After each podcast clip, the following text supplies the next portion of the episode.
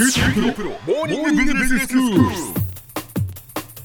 の講師は九州大学ビジネススクールで企業戦略がご専門の木大武文先生です。よろしくお願いします。よろしくお願いします。先生、今日はどういうお話でしょうか？はい、今日も、差別化戦略についてお話ししたいと思います。はい、差別化戦略とは事業活動において他社とは異なる価値をお客さんに訴えて競争上の優位を追求する戦略のことです。はい、でこの戦略のポイントはまさに他社と異なる価値をいかに生み出すかということに、あるわけなんですが、よそと違うよっていうのが分かりやすく伝わらないといけないですよね。はい、で今日はですね、顧客から見たときに企業が打ち出す差別化がどう受け止められるのか、その反応のパターンについてお話してみたいと思います。はい、商品をお客さんに選んでもらうために、予想にない機能だとか品質、デザインなど、いろんな独自性を出していくことが必要ですよね。例えばデジタルカメラなんですが、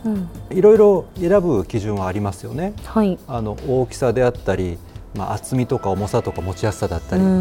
バッテリーの持ち時間とか、連写機能、撮影モードの多彩さ、価格帯、いろんなものがあると思います。はい、各社ともですね、他社との違いを打ち出すべく商品開発に取り組んでいます。はい、でそこで他社製品との違いをもたらす要因を、ここでは差別化要因とちょっと呼んでみたいと思います。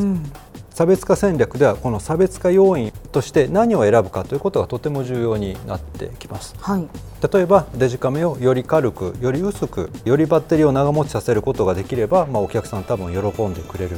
でしょうね。それから画素数を高めたり、手ぶれ防止機能を強化したり、人の顔を自動検出する機能を盛り込んだりするのも同じですね。はい、ただ問題なのはお客さんにとって意味のある差別化要因を選べるかどうかということになってくると思います。でそこで次のようなですね、グラフをちょっと想像していただきたいんですが、2つの軸があります。縦軸と横軸ですか？縦軸と横軸です。はい、でまず横軸に差別化要因として選んだある商品特性を取ります。例えばバッテリーの駆動時間が長いか、画素数が多いかどうか、デジカメが薄いとか軽いとか、そういう差別化要因を横軸に取ります。右に行くほどこの差別化要因が向上する、充実するということを表します。次に縦軸なんですが、顧客の心理的な満足度を取ります。上に行くほど感動したり喜びを感じたりする、下に行くほど逆にイライラしたり怒りを感じたりする、これを縦軸としましょう。でそうするとこの縦軸と横軸は十字架のように垂直に交わっていますので、グラフの左下というのは差別化要因のレベルも顧客満足のレベルも両方低い。右上の方は差別化要因も顧客満足度も両方高いということを表します。そうですね。はい、通常我々はですね、商品のある特性を改善していくとお客さんもそれにつれて満足してくれるというふうに、半ば暗黙的に想像していると思うんですね。そうですね。バッテリーの駆動時間長くなったらお客さん喜んでくれるだろう、画質が上がったらお客さん喜んでくれるだろう、そういうふうに考えるわけなんですが、だから比例していくと思います。ですよね。でこれ自然に我々そういうふうに期待しているわけですね。商品作る側とすると、ただ実はこういう特性を描くような差別化要因ってあまり多くないですね。数少ない例でいうと、例えば車の燃費なんかはそうかもしれませんね。燃費がいいほどみんな喜んでください。で先ほどのデジカメの例でいうと、画素数なんてどうでしょうね。もうある程度になったらそれ以上良くてもわからないですよね。わからないですね。確かに。で今だと1000万画素2000万画素って当たり前ですよね。でそうすると画素数がどんどん上がっていってもあんまりお客さんの満足度には関係がしてこないということになります。でそこで、多くの場合はですね、グラフのこの左下のあたりから始まって商品特性が良くなるほどお客さんの満足度が上がっていくんですが、途中でその上がり方が頭打ちになるんですね。でそういったものの多くというのは商品特性が上がっていくと満足度がなんて言いますか、感じなくなっていく。逆に言うと商品特性がその差別化要因が低いとイライラを感じたり、あるいは怒りを覚えたりする。でその特性が改善していくとイライラが減っていく、怒りが減っていくけど、しまいには感じなくなっていくんですね。それはなぜかというとそれは当たり前だから。でこういったものを当たり前要因と呼ぶわけです、はい、でこういった当たり前要因というのはその商品を買わない理由にはなるんですが、うん、買う理由にはならないんですね。イライラする商品は買わないですね、でもそこがいくら精度が高いからといってもうそこは当たり前だから精度が高いから買うっていうことではないってことですね。そういうことなんですね、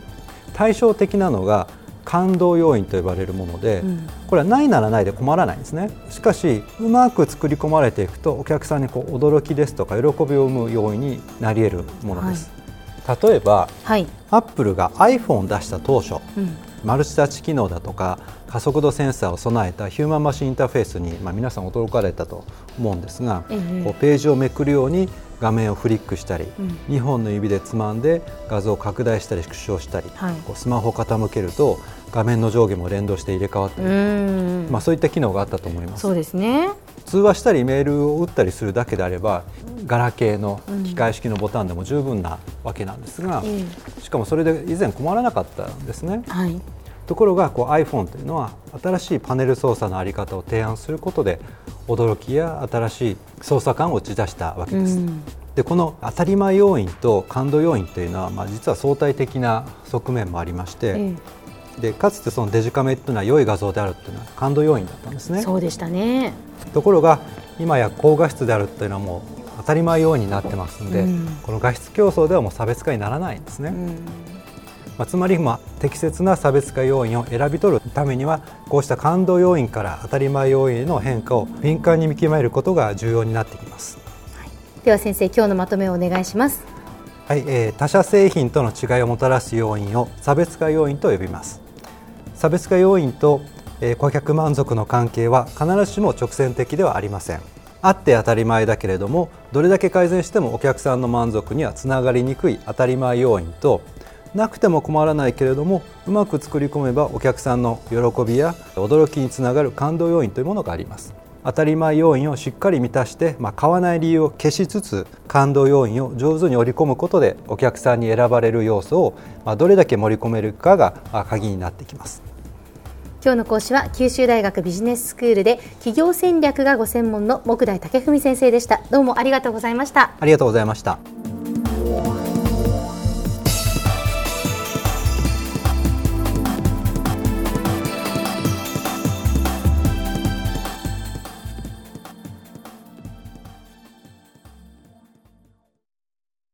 QT プロは通信ネットワーク、セキュリティ、クラウドなど QT ネットがお届けする ICT サービスです。